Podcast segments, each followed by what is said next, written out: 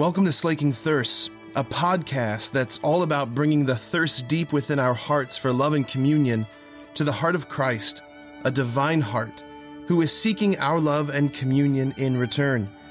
The hope is that the two thirsts would meet and both thirsts would be slaked. As you heard me say at the beginning of Mass today, the church celebrates the feast day of St. Benedict of Nursia. Benedict was the founder of the Catholic monastic tradition. He was born around the year 480, uh, kind of right at the turn of the fall of the Roman Empire. And uh, just such an immensely powerful figure for the history of Western civilization, for the history of the church. It's kind of astounding to consider the fact that, like, monasticism, right? That whole concept, monasteries, monks, guys in long robes, like that whole thing that we just is so much part of our Catholic way of viewing the world and history was at one point, first of all, at one point didn't exist, and at one point with Benedict was a very novel and innovative idea. Like this idea of gathering monks together, gathering brothers together for the singular purpose of centering your life to do what Jesus invites the disciples to do in the gospel to give up everything and follow him was just, I mean, at one point, it was a totally radical, bold, and innovative idea. I think that's pretty astounding. Benedict's intuition, like a lot of folks' intuition, was that the worldliness of the culture of the day was, was so detrimental to his eternal salvation, right? That um, they wanted to recenter their lives in an exclusive way on Christ. And we hear in this gospel giving up everything to follow him, to seek him above all goods, all other legitimate goods of this life uh, father, mother, children, lands, all of those things, brothers, sisters, family, right? All of those things are legitimate goods, but in their proper order that Christ has to be first and all that. So, one of the things that was at the heart of the Benedictine movement was a deep invitation for his um, followers to enter into the deep intimacy, enter into the deep, right? Duc in altum, put into the deep with Christ. And he invited them precisely through deep contemplative prayer. This whole tradition of Lectio Divina, again, that we take for granted today, but it was so much, um, it was relatively novel with Benedict, this divine contemplative reading. That's kind of what I want to focus on today this whole Lectio Divina thing, this, this Catholic way of praying with the scriptures. Back in 2005, Pope Benedict, who obviously took his name from St. Benedict, Pope Benedict said this on the 40th anniversary of the promulgation of Dei Verbum, which is that Second Vatican Council document on divine revelation.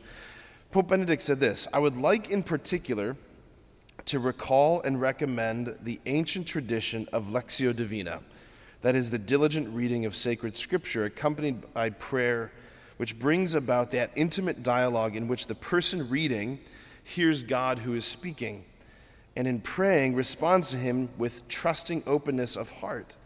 Then he added this I think this is powerful. If it is effectively promoted, this practice will bring to the church, I am convinced of it, a new spiritual springtime. A new spiritual springtime. Again, what renews the church in every age is not strategy, technique, committees. What renews the church is saints, and saints are those who encounter and receive and live in deep intimacy with Jesus who listen to the shepherd speaking, and he speaks in the scriptures. That's what Lectio Divina is it's deep contemplation of the scriptures, this personal encounter with Jesus there, slowly reflecting, slowly chewing on the word. Right? This word is living, it's effective, it's God breathed. It's not just words about God, it is his word, which is why at the end of every proclamation of scripture, it's the word of the Lord, not words about the Lord, right? This is him speaking, right? This is him speaking. So there's four steps. I just want to go through these just because it's important to be reminded of this stuff. There's four steps in Lectio Divina, but we don't want to think of them as like the assembly instructions of you know putting together a piece of IKEA furniture. First do this, then do this, right? They're more of like dance steps. They're more of like dance steps that facilitate the intimacy. So the first step of Lectio Divina is what is called the Lectio part. What is that? It's getting familiar with the text listening to the scripture passage, reading it slowly. Oftentimes, I'll read it aloud. And what you're doing in this stage is just simply noticing what you notice.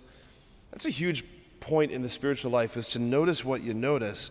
And as you're reading, notice what seems to be lifted up from the text or where the Lord seems to be highlighting. What word, what phrase is He drawing your attention, right? Because He's wanting to communicate through His word. So you're reading it slowly, paying attention to those words. The second step is meditatio. So, lectio, the meditatio. To meditate on the word. So, you, having singled out this word, this phrase, what is this word or this phrase? Like, what is God saying to me? What are the implications of that word in my life? Letting that word confront my life, where I'm at, my story, what things are going on. That's the second step. Letting this word interact with my reality, right? The scriptures confronting me. The third step is oratio, the step of prayer, right? Of dialogue. So now having letting the word confront me, this is where you bring this into conversation where you relate all of that content to the, to the Trinity. Right? So you begin speaking to Father, Son, and Holy Spirit, speaking to God about what has just been spoken to you. Right? Dialogue. Right? Prayer is not just simply monologuing words at the Lord, it is dialogue, it's conversation. Lord, this is what you've spoken to me. This is my response and all that. And the final step, contemplatio, contemplation. This is the stage in which you just simply, having entered into communion with the Lord, you just simply rest. It's an invitation into rest. Like God desires us, right? God is longing for us. The invitation there is just to rest in the longing. So again, lectio, meditatio, oratio, contemplatio, reading, reflection, prayer, and contemplation. That's the four steps of Lectio Divina. So through Pope or through Saint Benedict, this is how the church has been drawn into deep intimacy with the Lord for centuries. What was good for the church centuries ago is still good for the church today. Amen.